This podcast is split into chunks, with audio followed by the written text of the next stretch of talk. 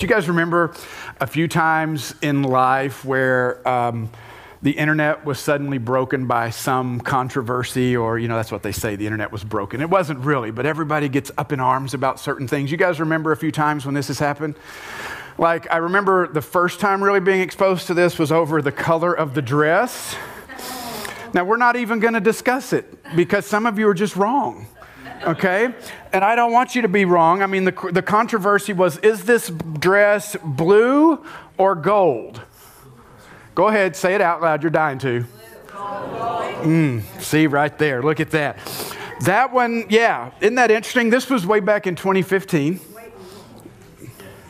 You see white and gold for real? I seriously see blue and black. Okay, let's take a poll. How many of you see blue and black? How many of you see the wrong color? there was another one. Did you guys know this? There was another one just a few years later, after that, a couple years after. That was the color of the shoe. Does anybody remember this one? Is it pink or gray? Gray?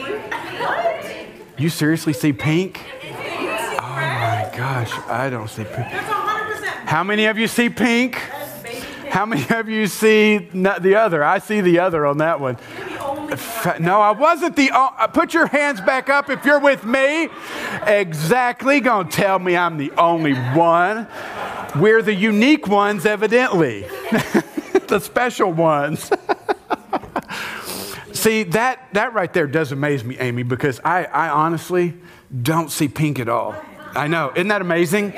I really don't see like the, the strip on the blue, the laces all look like a teal blue to me, and the shoe itself is gray. No. Yeah, I know. Isn't that crazy? Isn't that nuts? Now, you may be thinking, Brent, why are you getting us opposed to each other so early this morning?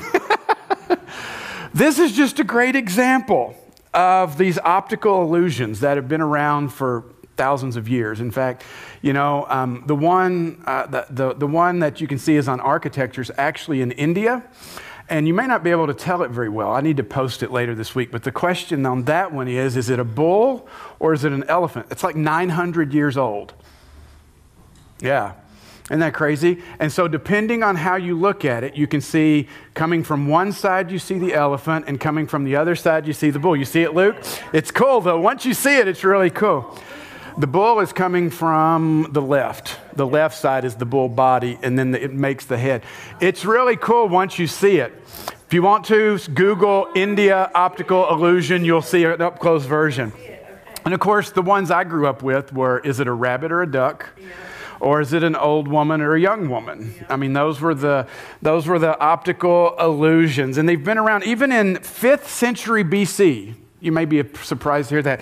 Greek architecture was so shown to have some optical illusional effects because the roofs were slanted, but they appeared curved to anyone viewing them below the roof. And I couldn't find a good example of that, but that's what I read. Isn't that fascinating? Now, why am I saying this? Because it's an important reminder that perspective matters. How we view things, how we see things matters. And what our temptation is, is I see it right oh. and you see it wrong. Not that anybody in this room did that this morning. no, great, Amy. Thanks for being my, my uh, object lesson here. No, but isn't that the way we tend to go, though? Like, well, this is great. I respect what you see, but you're wrong. And that's how it flows for us most of the time. But we have to realize there's a lot of things that shape us. There's a lot of things that lead to giving us the perspective that we're claiming. It can be our culture, our ethnicity, our upbringing, our socioeconomic status, our skin color. I mean, there are so many different things that we could highlight to say, do you realize that the lenses through which you see the world are there? Because I think a lot of times people would just rather go, Well, I don't have lenses. You're just wrong. No, we view the world through these lenses and they have an impact on us. Why would this be a problem? Well, recently I was reading a book. It's called Misreading Scripture with Western Eyes Removing Cultural Blinders to Better Understand the Bible. Now, that's a great title, isn't it? But in this book, the authors talk about where a, uh, like a seminary professor did a study. And the, the seminary professor was in America, and he read to his class. And it was like, I can't remember, uh, I probably got it in here 40 people, 20 people, something like that. Uh, no, sorry, 12. 12 seminary students, 12 American seminary students. And he reads for them the story of the prodigal son from Luke chapter 15. Then he says, Turn to a partner, and I want you to retell that story as close and as accurate to what I read as possible. And they did.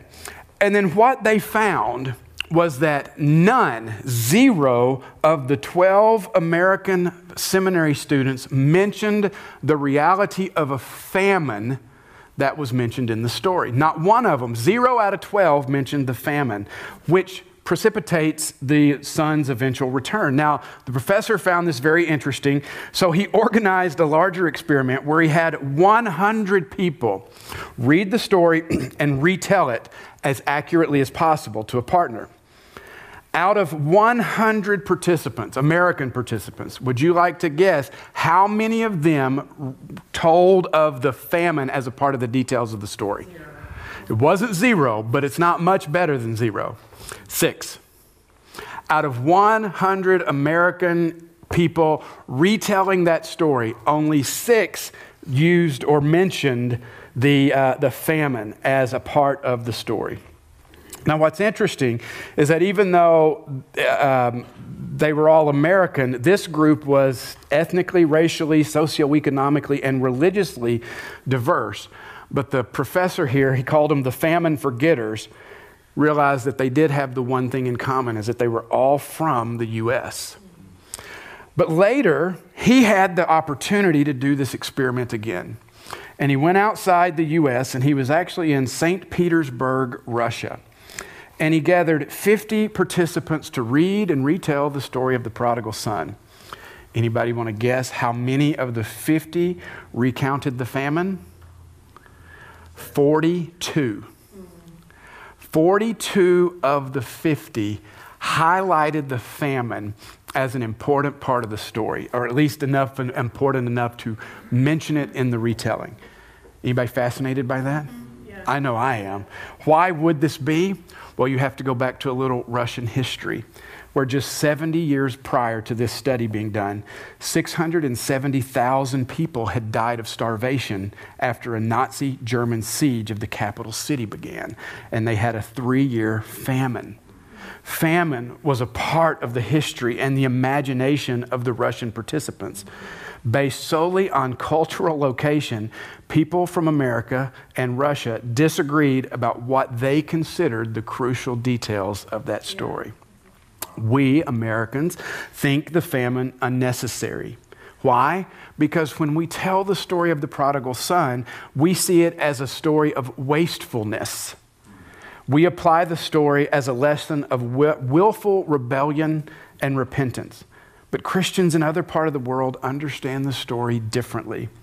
In cultures more familiar with a famine like Russia, readers consider the boy's spending less important than the famine. The application of the story has less to do with willful rebellion and more to do with God's faithfulness to deliver his people from hopeless situations. The boy's problem, the authors say, is not that he was wasteful, but that he is lost. Do I need to just let you sit there in that for just a moment? Isn't that fascinating? So, as we've been in this series and we've been asking these questions that, you know, questions from a friend, questions that a new generation may be asking, today we come to a kind of in that same vein, this big question that was a part of the original list. And it's just simply this Is Christianity the white man's religion?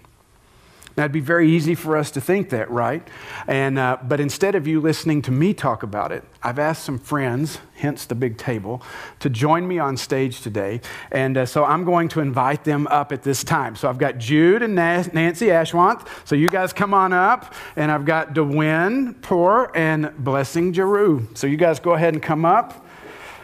We're going to give you guys some microphones. Jude, if you want to sit here, I'm going to give you this wired mic. The one that was making all the noise? No, that's on my head. So, okay. So, Nancy, I'm going to give you that one, give you that one, And that's on.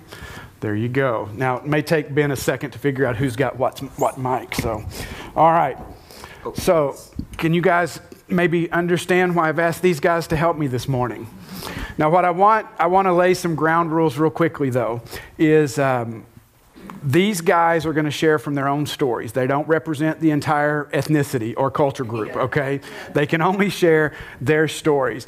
And uh, we know that this can be a little bit scary for, for us to have this conversation. It can easily be misinterpreted or misunderstood.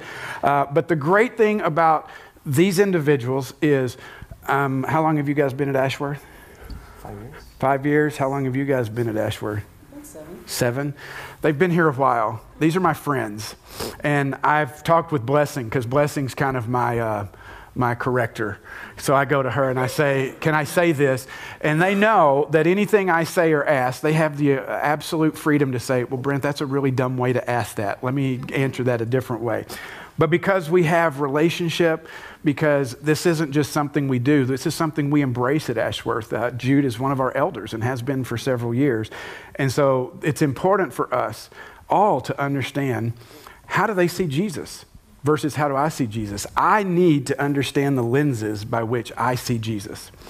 And I can't do so thinking, well, I'm right. And they need to see Jesus the way I do. I see a blue and black dress. I'm sorry. I don't understand how the rest of you don't. But I need to understand because I think it's, it can help me grow and learn. So let's just begin with this. Why don't you guys introduce yourselves just a little bit? Yeah. I mean, I've kind of said your names, but go ahead. Tell us a little bit about yourselves. My name is Jude, and I think uh, most of you would know me. Like I said, we've been in Ashworth for uh, yeah five plus years, maybe six, seven years, something like that. So uh, this is my wife Nancy, and we've got uh, two girls, Jenny and Jessie. Uh, 10 and 8 years old. I think, no, 10 and 9 years old. Got that right. yeah, there you go. Jude and Nancy had the very great misfortune of living across the street from us in Waukee when we lived there. So that's how we got to know them and become friends. Next. Oh, okay. Oh, I guess I skipped you, Nancy. Did you? Did he cover you? Okay. Okay. Sorry.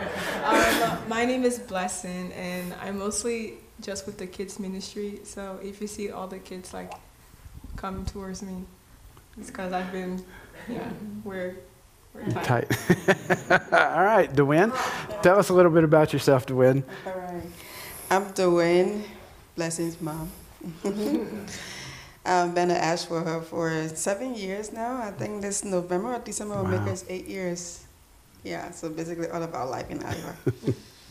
uh, yeah, pretty much it. I have four kids. So Blessing, Francis, you just hear him singing in the back there every time. And then Penora and Scarlett. And your husband's here too. And my husband. Yeah. We talking. See, I told you, I'm here to help. You know, I'm just here to help. So I think the mo- one of the most important questions I have for you guys is just who or what most influenced your faith? Okay, I'm going to just throw that out there. Anybody can answer. Unless don't make me call names. I think my grandma on my mom's side must influence my faith. Like, I'm not even exaggerating. This lady prays probably, would you say like Mm. four plus time a day? More than that. yeah, she's just like she's a really God fearing woman, and like sometimes I'll like when she's praying, I'll just look at her so confused. But I mean, at the end of the day, it's really inspiring to watch how much she just like puts all her trust in God and like lets Him guide her.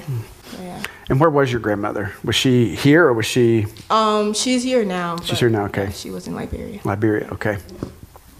So for me, I think it's always been the community, the church that we grew up in, and something that's helped a lot is stories that you hear about people, not just so. I think Nancy and I we probably were a lot fortunate to grow uh, in families that that you can call pretty well-to-do, and we lived in a state where uh, you don't hear about persecution a lot. Uh, persecution a lot. Now, when I say persecution, I'm not talking about getting yelled at in Facebook. I'm talking about people giving complaints to the police, police coming to harass you, files, uh, cases getting booked against you, people coming with uh, sticks and whatnot to, to, to tear down things you've built, chasing people away, right? So when you hear stories like that, it challenges your faith. It challenges your priorities a lot.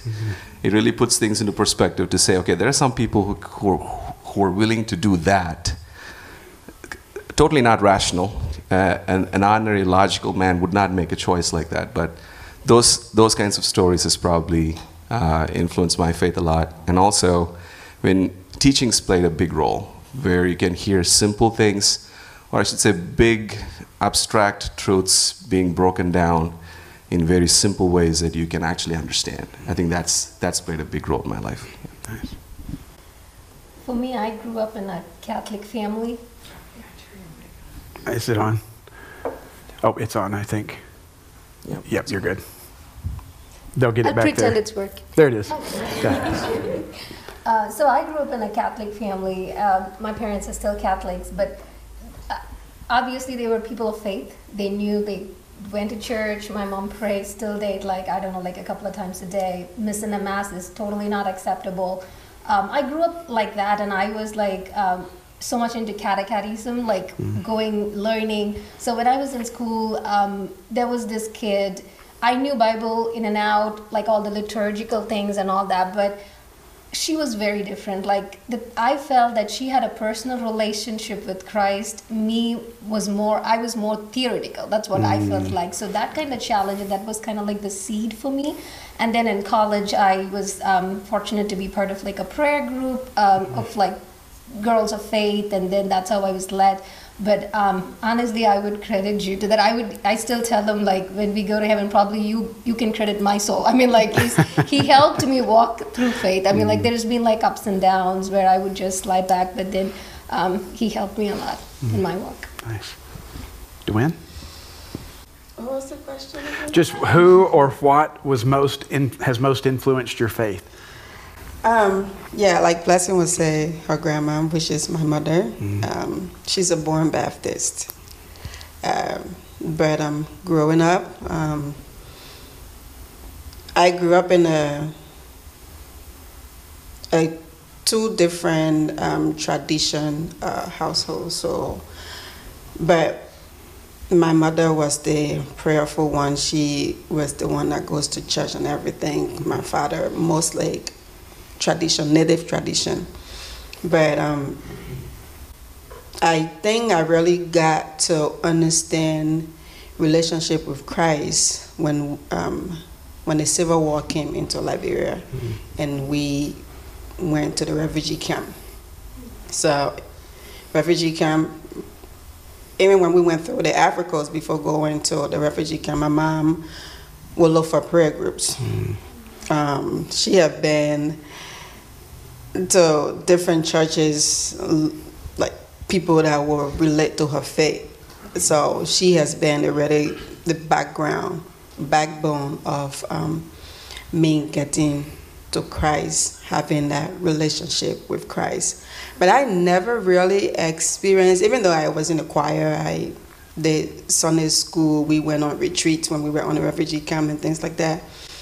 But I never really, really had a experienced that relationship with Christ until one morning I was going to work and um, Francis was on a feeding tube, which is through his nose.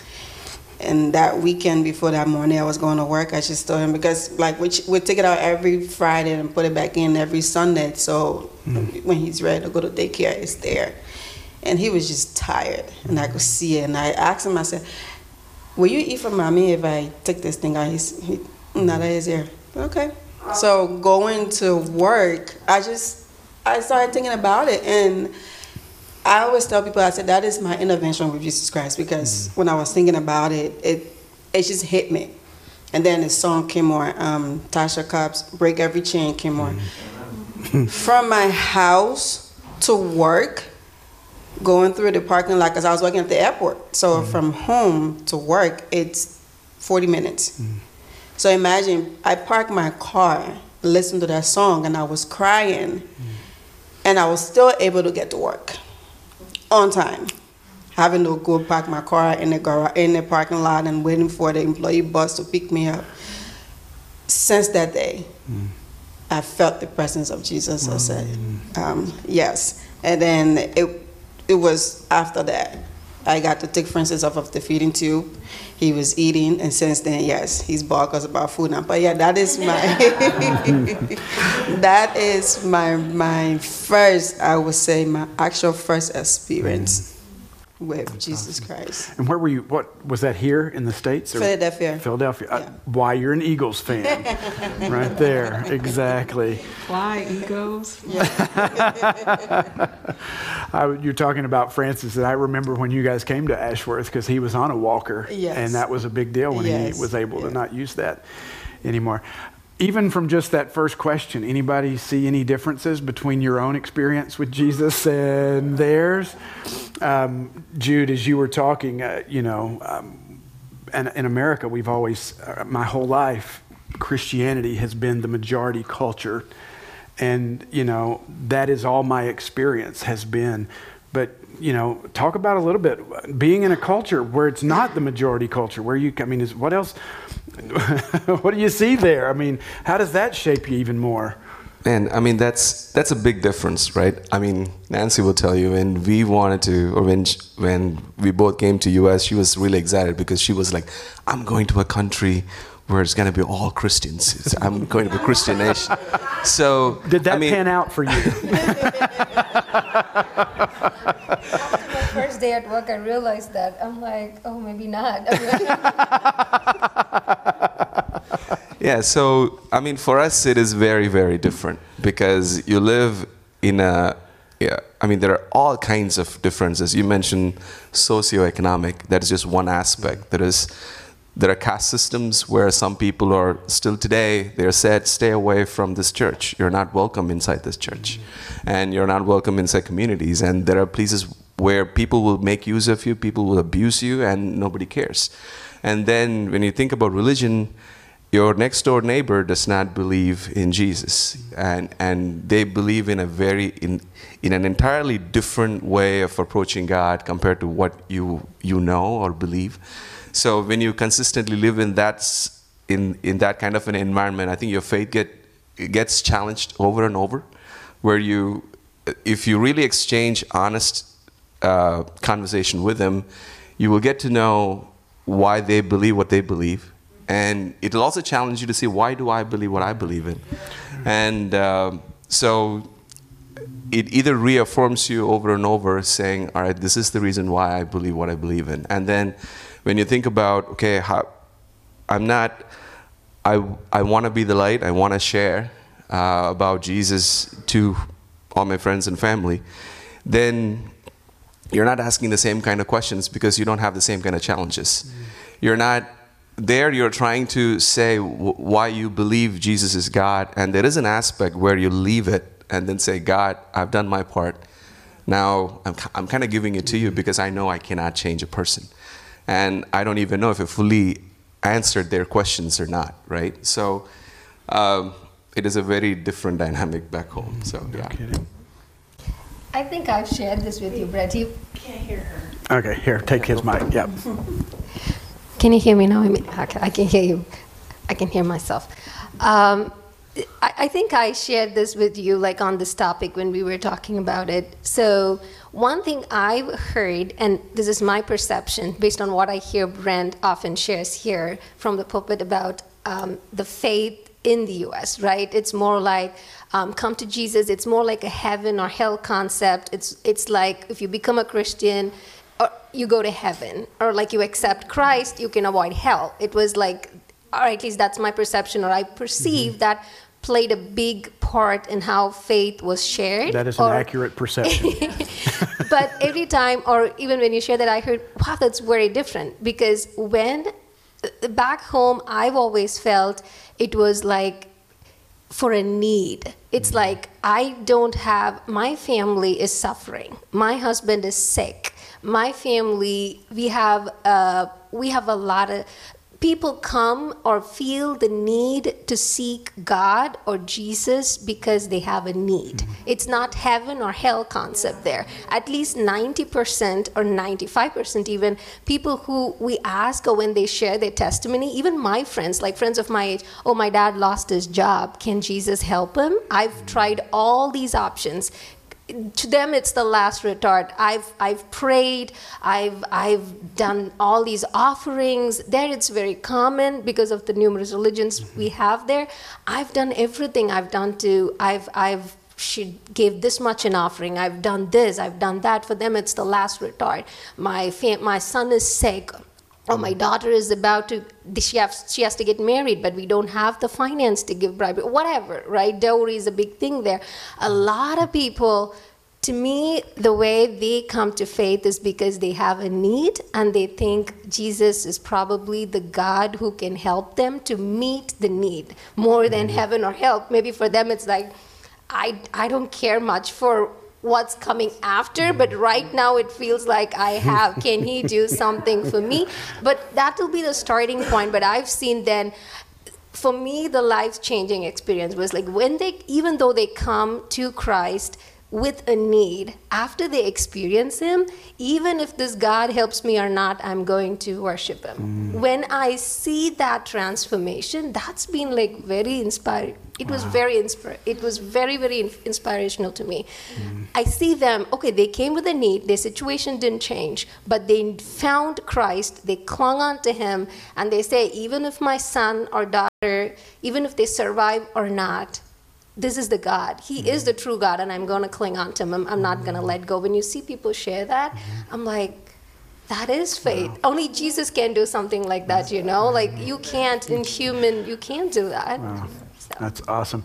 Dwayne, I saw you shaking your head there. Do you have something to add to that? Um, yeah, I kind of I want to say that I agree with um, Nancy. Nancy. Yeah, um, because um, getting to know Jesus, especially from um, my background, it's like like she said, people come to Jesus because they want things to be like paraphrase, like taken care of. So when you go through struggles, when you um, don't have anything at all, you go to Jesus and you know that you will be taken care of. So, um, being six, seven years old and going through the bushes and streams of rivers, crossing to go to another country and trying to seek refuge, you know you have nothing else, but you have Jesus. So, and then I'll go back to my mom. That's where um, her faith have always been like with everything that we have been through, she always pray, always on her knees, always praying, talking to Jesus, and say, "I know you will do it." She always referred to um, Shadrach, Meshach, and Abednego. She said, "Yes, I want you to do what you do for me what you did for Shadrach, Meshach, and Abednego. Because like that struggle you've been through, you relate to when you hear about Jesus and you go through that struggle, you know that there's nobody else can help you to get through that but Jesus. Yeah. Wow. I feel like we just need to sit with that for just a moment, don't we? Hmm. It's so powerful to hear that. I mean, honestly, because coming from the American perspective, and you know, I grew up in church my whole life, and just being able to hear, I, I feel like I need to see Jesus through your eyes. You know, to, to grow up in a place where G, following Jesus is so comfortable you know, that we can put it in, well, you don't have any needs today. So let's focus on the afterlife because that's more important. And to hear, you know, Jesus is not the afterlife savior. He's the savior for today. I thank you for sharing that. That is, that is so beautiful. Um, I'm just, help me, um, what might surprise me to know about Jesus or your faith and how you came to faith and maybe how your culture shapes how you see Jesus? Because, you know, most of us grew up with the Renaissance paintings of Jesus, which he had beautiful blonde hair and blue eyes, which we know is not how Jesus looked. Um, but help me, what might surprise me or help me to see maybe something through your eyes about Jesus? Um, for me, I I would say um, when I was coming up, uh, growing up, um, I think the Western world have kind of a little bit influenced the African way of worshiping. So with the blue-eyed and blonde-haired Jesus, the pictures hung up in every home in Africa. Oh, no. So yes, So- I'm that's how. I'm very sorry. Uh, a lot of Africans uh, from my country, again, a lot of um, African homes have that Jesus hung up um, in their homes. That that is the Jesus. But um, learning more about the gospel, reading through the gospel, and listening to different preachers, um, sitting to different worship services and things like that you have that understanding that no, that's not the Jesus that is actually in the Bible. And we were just being um, um, just given this this image of that's who Jesus is. Uh, I think you when uh, I don't know if it was when you and um, Ryan went to Liberia or but you preached on something about the Western world. Like people go to church now in Africa, like they have to be they have to wear suit.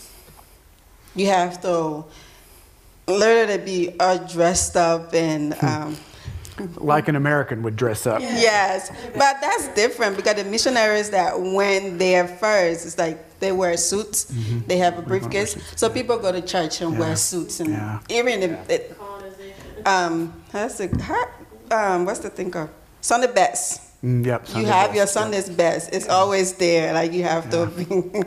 if it's one suit, you have that. It's Mm-hmm. always there because that's how it is. But again, as teachings have emerged and people are getting more understanding, like people go to church and experience Jesus for themselves.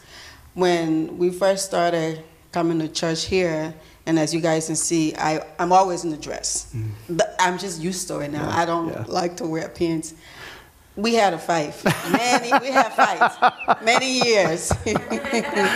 I said, you can't go to church wearing pants. You have to at least wear a skirt or, or a dress. But no, she won. She's her own person now, so she's doing what she does. she does, yeah. But yeah, that's how it is. Like, Yeah. Yeah. yep, the, the Jesus picture has always been in every homes. Yeah.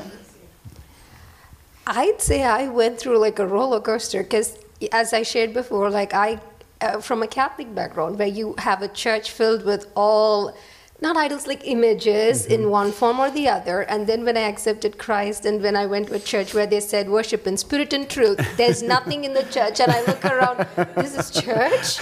It looks like just a room. I mean, for me, churches to have that Roman architecture. I mean, like you need to have those pulpits, you need to have pews, and um, you need to stand up and kneel down. So I, even in India per se, like I went from one to the other, and like Jude said, obviously I grew up in a. Uh, in a school that was run by British nuns, so they there it's a very different culture. So I imagined most of the people, Westerners, are Christians, right? That was my perception. and for me, obviously, it was different. It was, it was more like, okay, uh, Christianity is not a Western religion per se, but obviously based on the missionaries and the priests and nuns who we grew up with, who we saw, okay, that's how it looks like. That was my perception, obviously.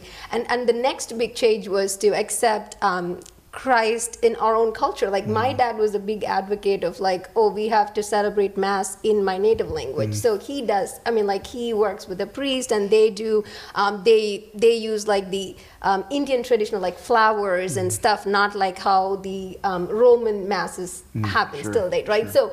Uh, to me, I think I'm not a stereotype case, but I went through like all different roller coaster ride from church filled with images to no ch- church with nothing, just a cross, or even just Bible verses. There won't even be a cross. So I was struggling going into a church and then um, again to accept, oh, Christ, because for me it was hard to differentiate. Oh, are we doing Sure. this? Is it like um, someone from another religion would do? How do how can I do this or not? For me, drawing that line between a cultural thing to a religious thing was hard, and Yeah. till date it is hard. I always like question and struggle there. Blessing, I'm a, you haven't spoken much, so I'm gonna. No, I'm, you, you want to answer this, or I can ask you a different question? Um, I'll answer this. Question. Okay, go ahead. I think for me, it was the time spent for churches. Like we used to go to an African church, and even if we were late, we would still be there for probably two hours before the church let out. And I remember our first day when we came here. We were, we were we were being late to our um the African church and we were living in the Sun Prairie apartments and my mom was like let's just try out this church so the three of us got here and we sat down I think it was like 15 minutes, Brent was wrapping it up. and we were like, oh, okay. So that's, that's how it works. So it's like going from being in service for probably like an over an hour, and then you have to stay after if like your parents are talking with other members of the church. Like you would be at church for like the whole day basically. Mm. Like just clear your whole schedule for Sunday because you're not you're not doing anything. And then uh, yeah, I just I think like that that's the difference for me.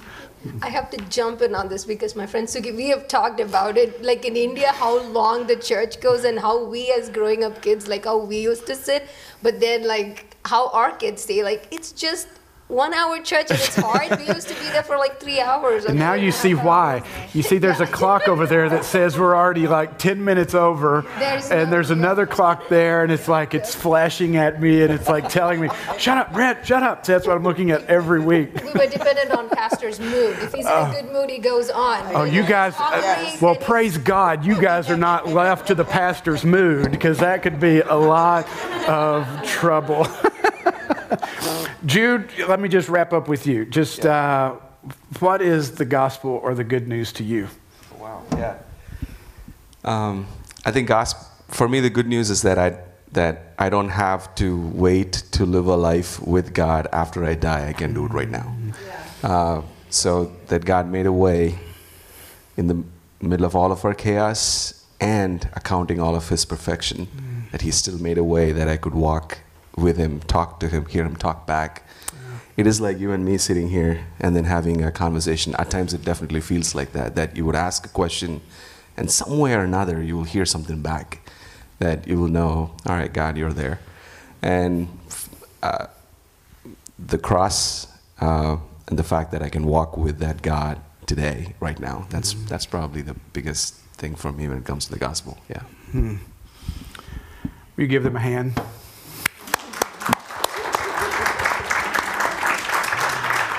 You know, very often as we think about other cultures, one of the things, it's very common, the American exceptionalism and all these things that we convince ourselves of. We think, oh, well, we took the gospel to India and we took the gospel to Africa, which I know Africa is not a country, it's Liberia, but, you know, we, we obviously, we think of Africa that way. But you guys realize that that's not true.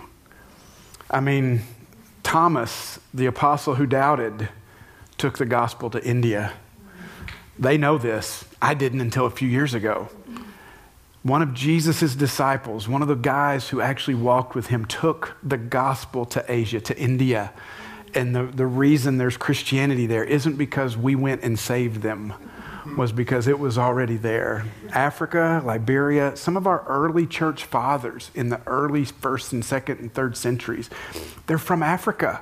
They're from various African nations, Augustine, and uh, there's another one, I can't think of his name right now, but they, they had the gospel. And part of the reason we're here today is because of that, what their cultures have brought to us. Yes. We didn't save anybody. Yes. They're saving us. Thank and uh, thank you, Jesus. And I hope today that you see Christianity is far, I mean, if it was the white man and woman's religion, we're hurting. It's so much bigger and so much more beautiful than this. And, um, you know, for us as a church, we celebrate our diversity. Um, we lean into it and we don't try to make it just tokenism or anything like that. It's like we value the voices because I don't know, I learned a lot today. I mean, I, I want, I don't know about you, I want the Jesus they see. I mean, I want the Jesus that's here today that I have a conversation with and, he's, and he speaks back to me. And I could have brought Suki on stage, who has been an incredible challenge to my faith in a very great way, where she talks about, you know, just speaking with Jesus and how God is speaking with her. And we need that, you know. And this isn't something we're trying to manufacture because I, you know, you look at the way this is all going to end.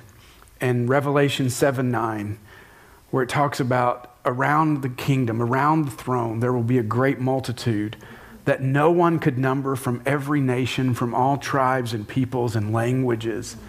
And you know what they're doing? They're worshiping together.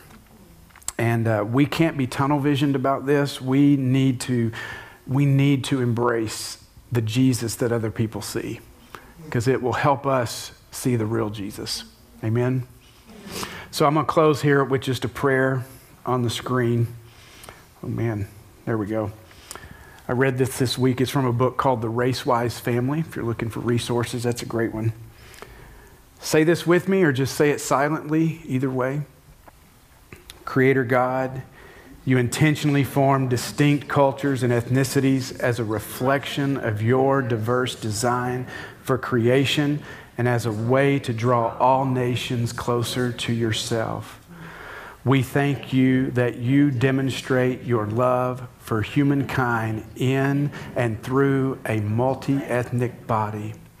Instill in our family a true love for multi ethnicity, not love diversity's sake alone, but rather out of a deep conviction that you showcase the power of unity when all of us together worship before you, the Lord Almighty.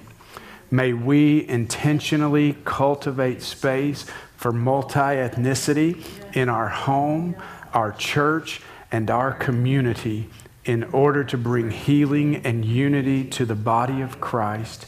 And may people from a variety of ethnic and cultural backgrounds begin to sense that they are seen and valued by other Christians we recognize that it is only through this means that the church will become an incredible example of Christian witness and unity. God, may we be your hands and feet. Amen. Amen.